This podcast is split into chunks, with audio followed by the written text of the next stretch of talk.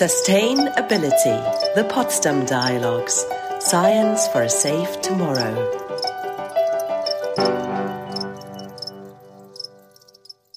We are confronted now with uh, a global energy crisis and a climate crisis. The climate crisis is really much more urgent than assessed 10 years ago. So we really see that impacts are already kicking in, that they are more dramatic, that there are higher vulnerabilities, maybe that two degrees is likely not a safe target uh, with respect to, um, to many climate impacts. So we need, need to do more. For Europe and for us Europeans, uh, next winter, the following winter will be difficult. We are, we are really experiencing something that we had never seen before. Hello, and welcome back to a new episode of the Sustainability Podcast. I think the title of today's podcast actually says it all energy security crisis, cost of living crisis, climate crisis. What's happening and what on earth is the way out? Don't worry. To discuss all these crises, we brought together two experts who know all about energy, sustainable energy systems, and what's the latest on a clean energy transition. Welcome Laura Cozzi from the International Energy Agency IEA and Gunnar Luderer from the Potsdam Institute for Climate Impact Research, PIK. Thank you, Julian. Hello, great to great to be here. Cool. So let's just do a quick intro round to get everybody on board, so to say. Laura, you're the chief energy modeler at the IEA. What do you do exactly?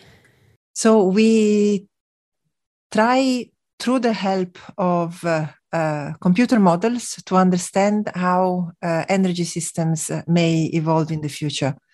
Uh, we are confronted now with uh, a global energy crisis and a climate crisis, and understanding which transformational path the energy sector may take um, in the years and decades ahead uh, is essential to actually uh, be able to meet this dual challenge. So, with the help of, of, models, we try to help policymakers understand what's the best path forward for the energy sector. Right.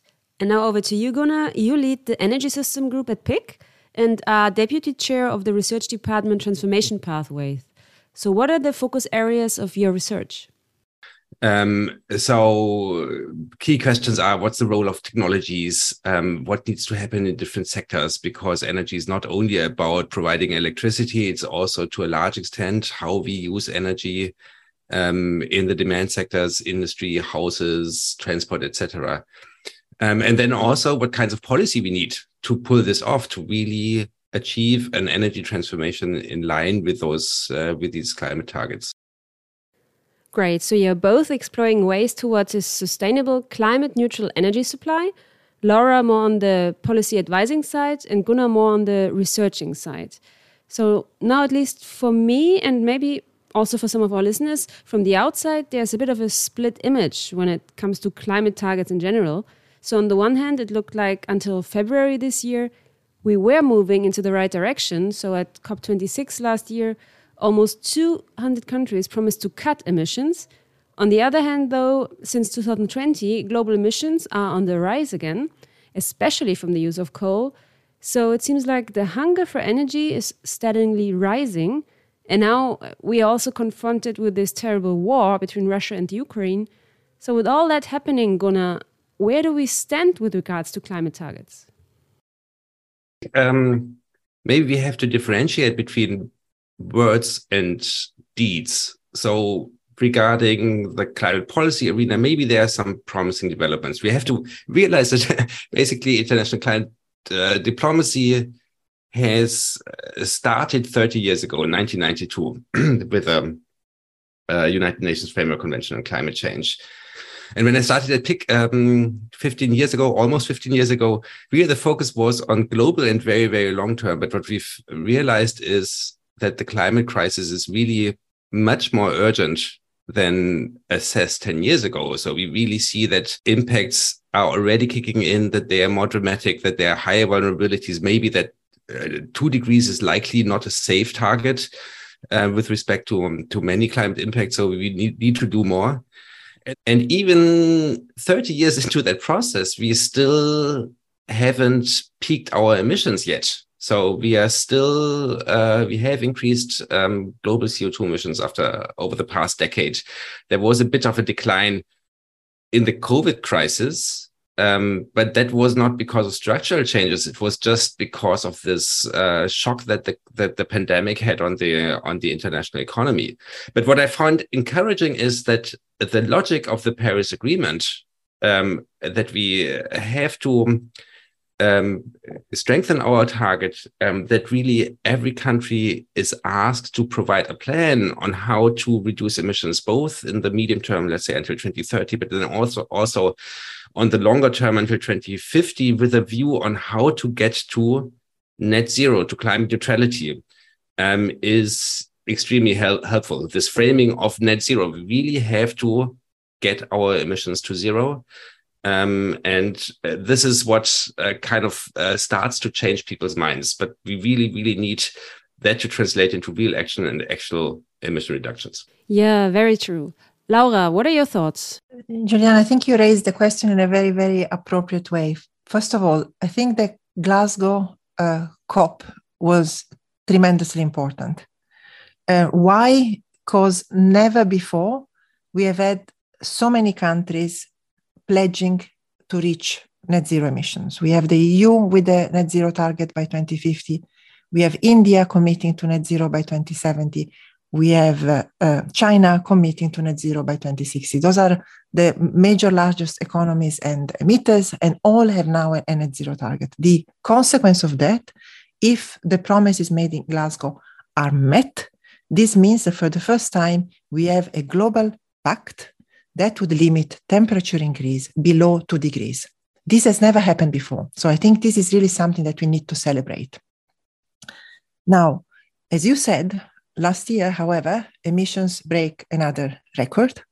And most of the reason why we breached another bad record in 2021 is exactly coal.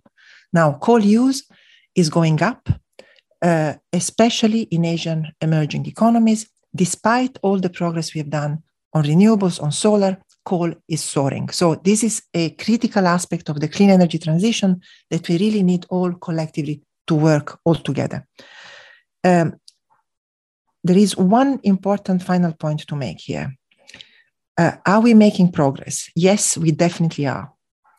We uh, at the International Energy Agency, among other things, we are tracking what policies uh, have been put in place after COVID. So, what we call the sustainable recoveries. And we found that at the end of April, governments in advanced economies, so EU countries, Germany, Italy, UK, US, uh, Japan, if you look, the money that governments have earmarked to come out of the COVID crisis that goes to clean energy is, first of all, unprecedented.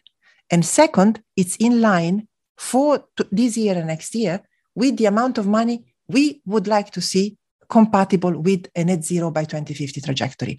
This is something to celebrate. This is excellent news.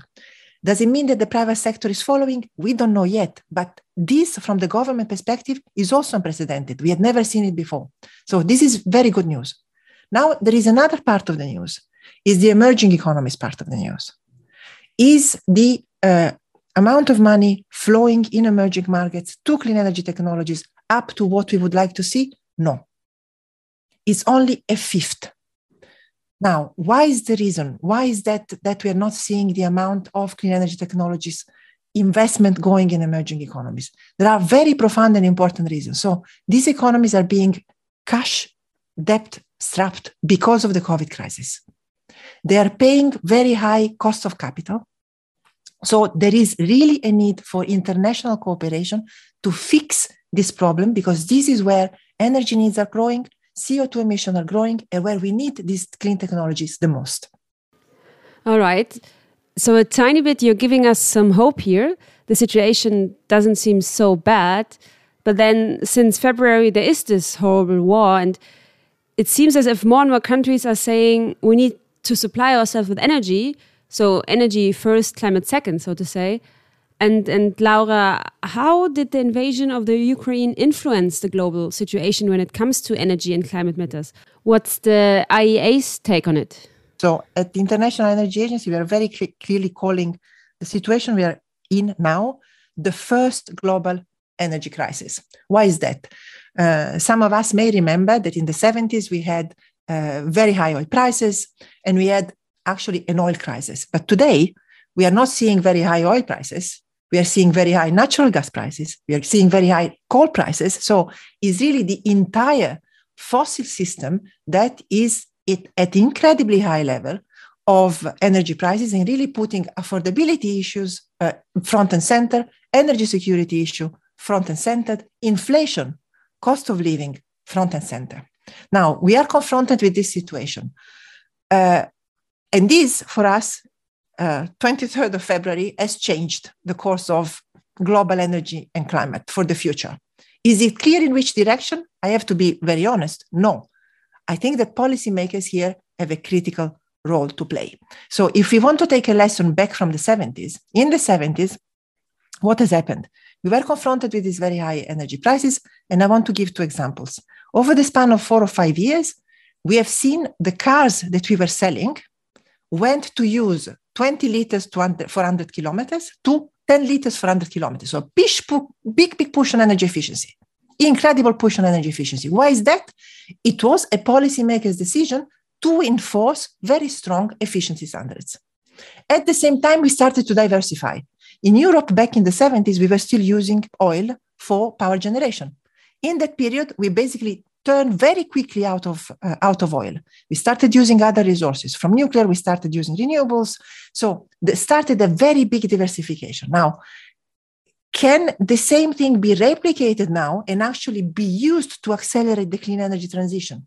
And I think that we can certainly solve the energy transition, the energy security crisis, and the climate crisis with the same tools.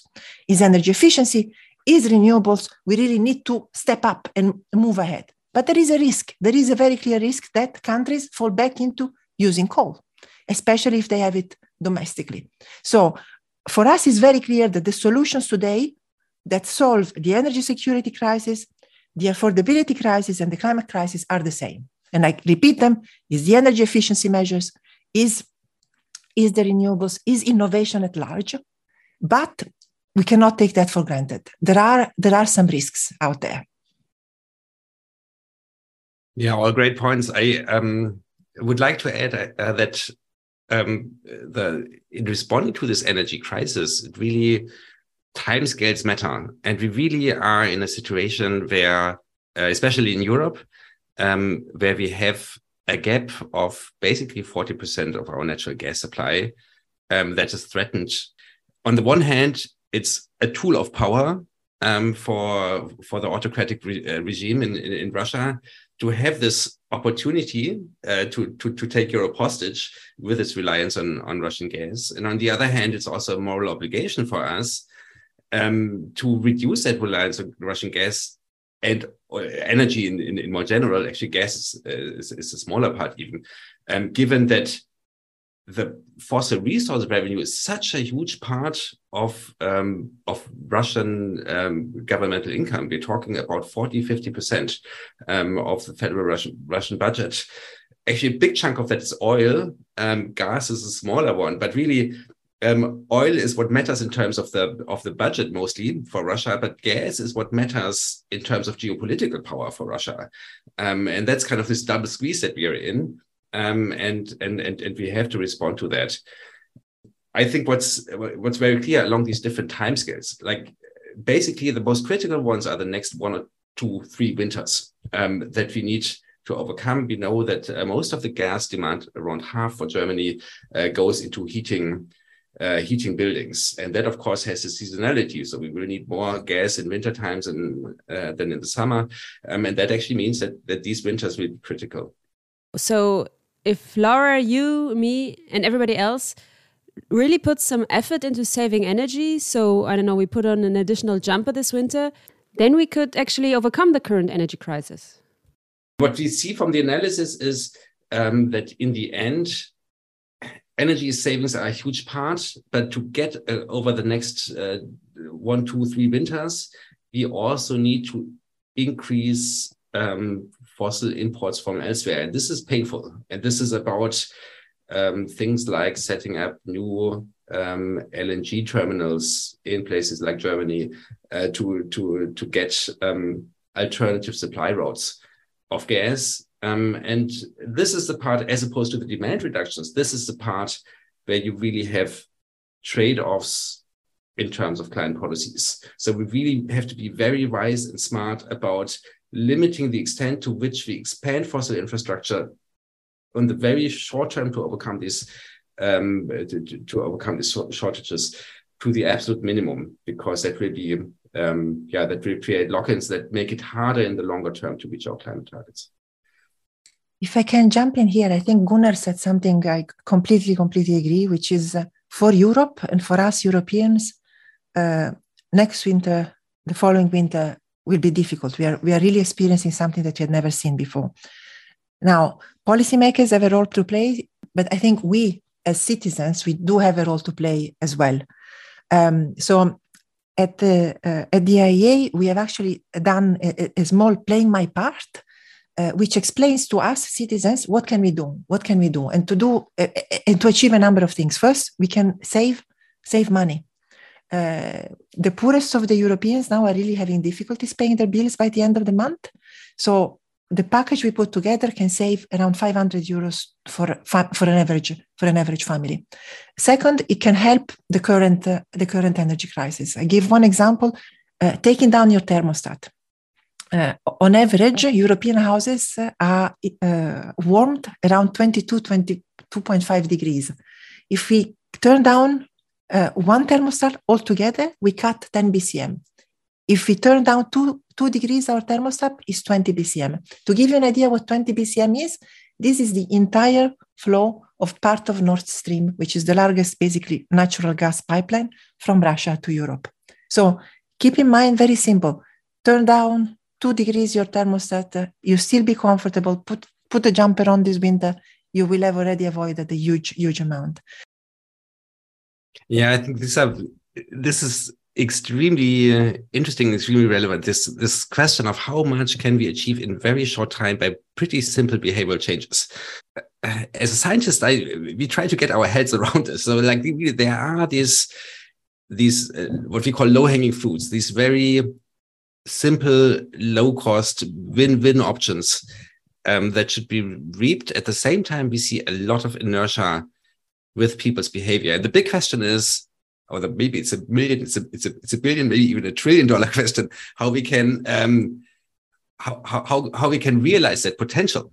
Um, and, um, and one way is to like get it to the attention of people. So that's super important. So you need, you need advertisements, you need information campaigns um, but I also think um, making like getting this economic incentive in as well is is quite important, and and it's it's really important to realize how much hardship these increased energy bills create for lots of families, for lots of poor households. It's really really important to take care of that. Uh, but I'm I strongly believe that capping prices by government intervention is the wrong approach because it takes away large part of the of the incentives to save as well. So and it, it takes away a large part um, of the of the awareness also. Um, and thirdly, it also disproportionately helps those with big energy consumption. They, these tend to be people with richer households with bigger um, with bigger income. So there's a strong case to be made um, to help uh, households rather with direct payments as opposed to capping prices. So, what I can hear from the both of you that you are cautiously optimistic that the current energy crisis could serve as some sort of catalyst towards a faster clean energy transition. Did I get this right, Laura? I think it could if we are smart enough. I think uh, uh, Gunnar said that uh, um, awareness and information are critical. In some countries, I see this happening. In some others, for me, is not as obvious and is not picking up as quickly as, as we should. So this summer, for oil prices and next winter for natural gas are really going to be critical. If we're going to see uh, cuts or um, restrictions of uh, uses for uh, for people and continued high prices, I think uh, we may have uh, uh, effects that are actually opposite of what we would like to see. Instead of having an acceleration of the energy transition, we may see um, populations and citizens more more more reluctant also because um, in, in some instances, we are not really explaining why the high prices are uh, the, the, reasons of these high prices. At the beginning of, of winter last year, there was a narrative around that was saying that actually it's the clean energy transition that was putting uh, increasingly high prices. So I think it's incredibly important to explain the public that this is not the case. What we are living today is a, a natural gas, fossil fuel driven price spike. The clean energy transition, actually, if we had done it quicker, renewables and energy efficiency, citizens, us, at the end of the day, we would spend less. So uh, this is a big package that I would say information is going to be critical, not to have wrong interpretations of why we are having this high uh, cost of energy uh, and, and bills. Second, there has to be an acceleration of policies and of, and of, of incentives. I think this Repower EU in Europe is an excellent example. The money that has been put on the table is an excellent example. Now, does it flow in the real economy? Will it flow in the real economy? Will I be able actually to put the heat up that I want to do and do my renovation that I want to do? Now, I'm give you my very clear example. I go to the heat pump provider. They tell me I need to wait another six months. I want to make the renovation. They tell me uh, not before February next year. So I think that what happens in the real economy at the end of the day will really matter. So there is an information issue, there is a flowing the money issue, there is a, uh, a simplification of, of, of, procedure uh, of procedure issue. So for me, we do have an opportunity to repeat successes of uh, that we've seen in the in, in the 70s of uh, efficiency, of diversification, of innovation, but I wouldn't take it for granted at this point in time. Uh, I would like to point, however, one thing that we are talking a lot about Europe, but Europe is not currently the region of the world that is suffering the most out of this crisis. I'd like to put back on the map that is Africa. Africa already started with the COVID crisis, basically. We were having uh, already one in two people in Africa not having access to electricity. But since 2013, we had managed actually to decrease the number of people without access to electricity. COVID came, came number of people without access to electricity started going up again. Now, last year alone, not only more people were not having access to electricity because simply we did not do the investment to connect more people, put more solar systems, but 30 million people, because of the energy prices crisis, could not afford to pay for energy anymore. And this year, this is compounded by these very high prices, a food crisis, and climate impacts that are already being felt. So I'd also say that there is clearly a regional dimension that we need to take into account where there are other parts of the world that are even suffering much more than um, than, than European uh, consumers are. I fully agree. I think also the the responses need to be uh, differentiated. It's important to realize those opportunities that come from the clean energy transition. It's also very important to realize that we are moving that that we are in a in a rapidly moving world. So the energy economics sh is shifting very very fundamentally and um, we've seen an 85% decrease in solar energy production cost over a single decade. I'm not aware of any other energy technology that has reached such such huge technological progress within such short time. And we are, and there are some issues now with supply chains, but overall, in the long term, we expect further decrease of energy, and that creates substantial opportunities. But that also like a, a, fundamental uh, aspect about the clean energy transition is that you front load the cost towards the investment side whereas the operation and the uh, and, and, and and the actual use of the um, of the systems there the costs decrease because you use renewable stuff as opposed to buying uh, expensive fossils Gunnar touched already a bit on the geopolitical aspects of this energy crisis. So, how will this influence the current fossil fuel dependencies of countries? Um, Laura, what's your take here? Overall, I think that the fossil fuel dependency are uh, very intrinsically linked with uh, uh, geopolitical power, and, and it, it, will remain so. So um, every transition that moves away from, from fossil fuel decreases this type of uh, of dependencies. I think we shouldn't be naive, though, thinking that the clean energy transition doesn't create uh, other form of dependency. So uh, we would need to be smart enough to anticipate these uh, um, these possible challenges. Here, in particular, I'm I'm thinking of critical minerals. Critical minerals are needed throughout the clean energy transition. They're needed for the batteries of our electric vehicles. They're needed for uh, the electricity grid. They're needed for wind turbines. They're needed for solar. So those critical minerals are equally very concentrated in some parts of the world. So we are working at the International Energy Agency with our countries to make sure that actually uh, we have diversified supplies and those don't create an issue going forward uh, in terms of, uh, uh of geopolitical, of, of new geopolitical uh, dependency. So we are really in a very critical decade where uh, fossil fuel dependency will not disappear from one day to the next. And at the same time, there are new type of, of energy security concerns that are coming into picture, in particular on critical minerals. Yeah, Gunnar, you also wanted to say something? There's really a lesson to be learned, and European dependence on um, basically a single export country um, in in the case of gas, and that and and that dependence is basically locked into the system because of the of the pipeline transport. Um, that that's a huge part of the story, and that's really a very very but painful lesson to be learned from that. That we should not have this happen again. We should not, um, in any of our like uh, critically important um, import commodities have that kind of uh, that kind of reliance. Okay, but what would you suggest then? Like, how would you set our energy system up? Well, the the key point is really like the market shares. So having a market share. 40% of all of Europe, 55% in Germany, 100% in some of the of the Baltic countries. Um, in natural gas, this is just uh, that's toxic, and that's something that we that that we uh, cannot allow.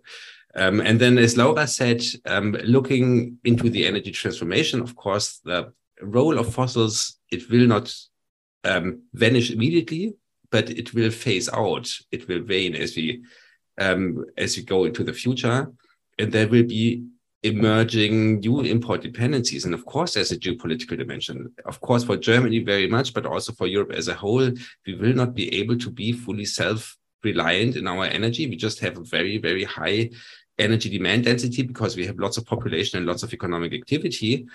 Um, and there are excellent renewable um, uh, energy production opportunities outside of Europe.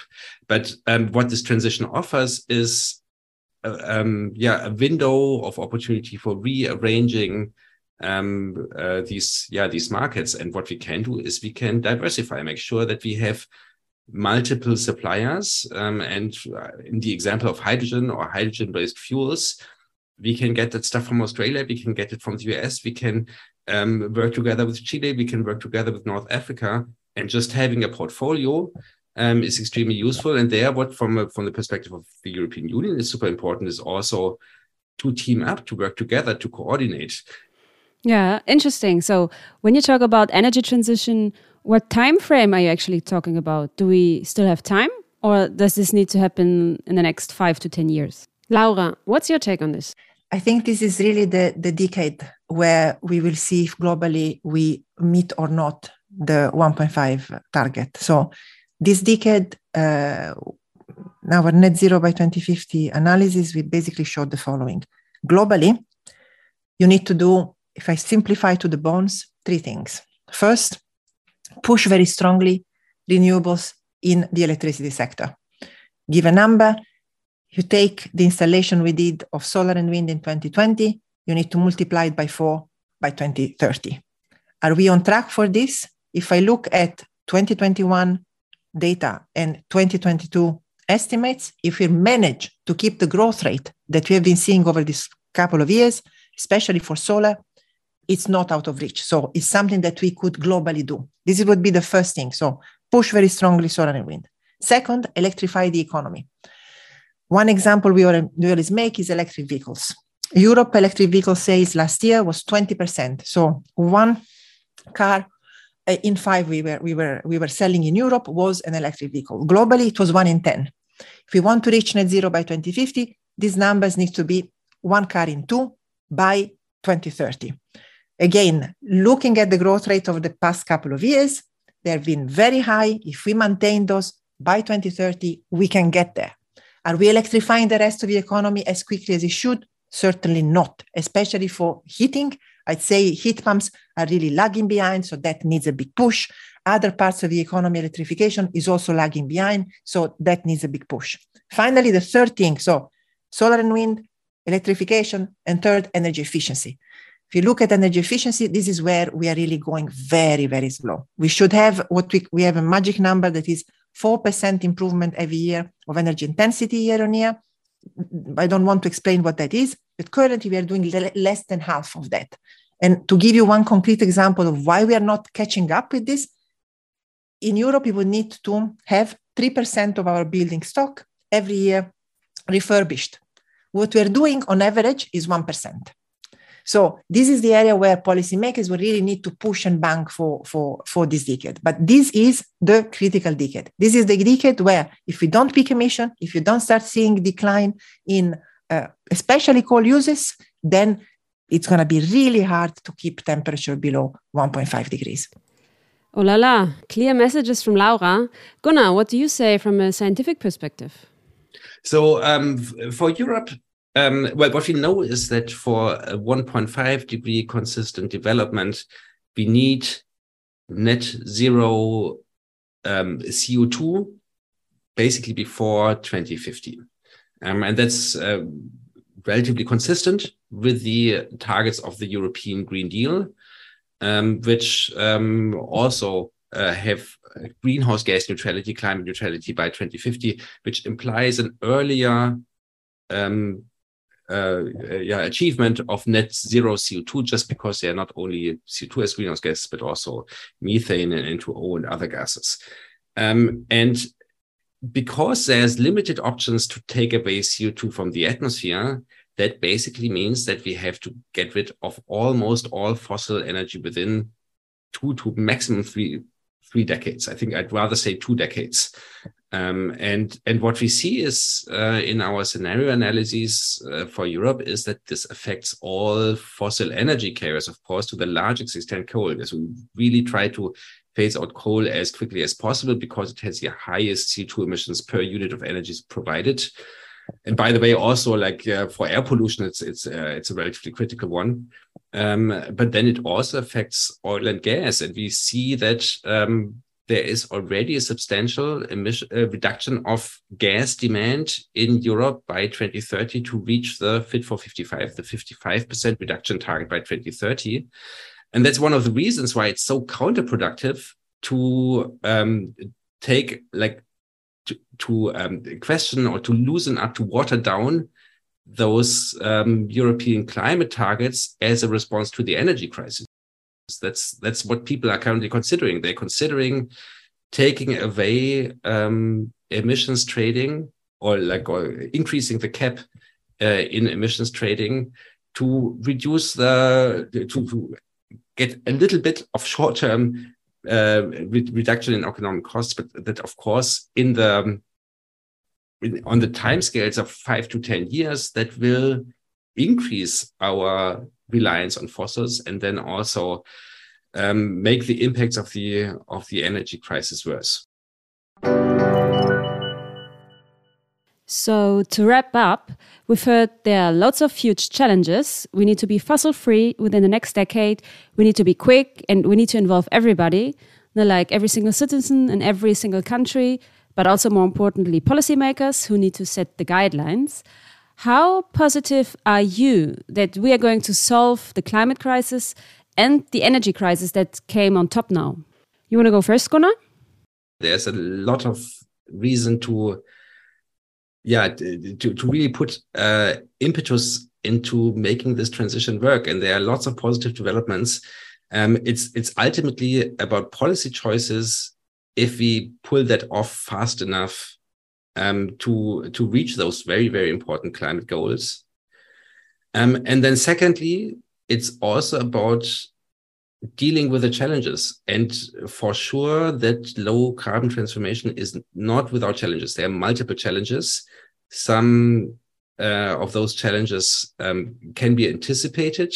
We, we knew about them, and others are unanticipated. And this uh, energy crisis that uh, that now has built up, I haven't seen coming a year ago. Um, but it's it's it's deep and it requires reaction. And again, it's about uh, policy choices. And what I think is very, very critical for managing this challenge is to balance between different options. And there are these painful ones, uh, like uh, expanding uh, natural gas supply, like switching to coal in some instances, and it will not go without those um, in the in the short term, the one or two years.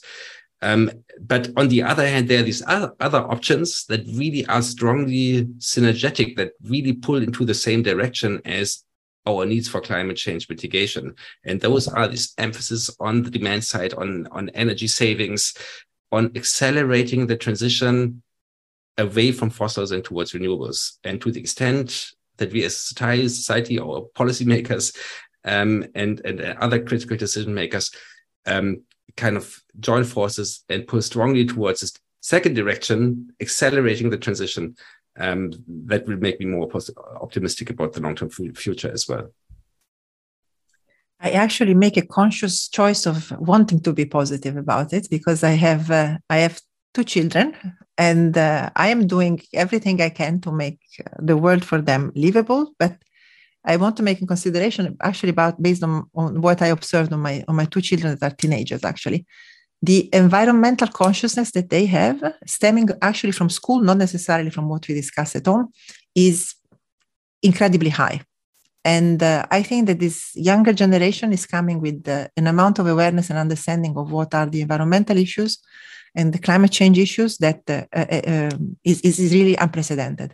At the same time, uh, I think that uh, at Glasgow, we came together with uh, a, a, similarly unprecedented um, amount of ambition from global leaders that we had never seen before. Now, I hope, and what we're trying to do at the IEA is really to put on the table we have an opportunity in this additional global energy crisis, which is really put a big accelerator. So uh, I want to be optimistic for three reasons for this younger generation that are coming and in a way to protect them, but also of the incredible awareness. Second, the political leadership we have been seeing recently is unprecedented. And third, this crisis has risks, but is also presenting a huge opportunity.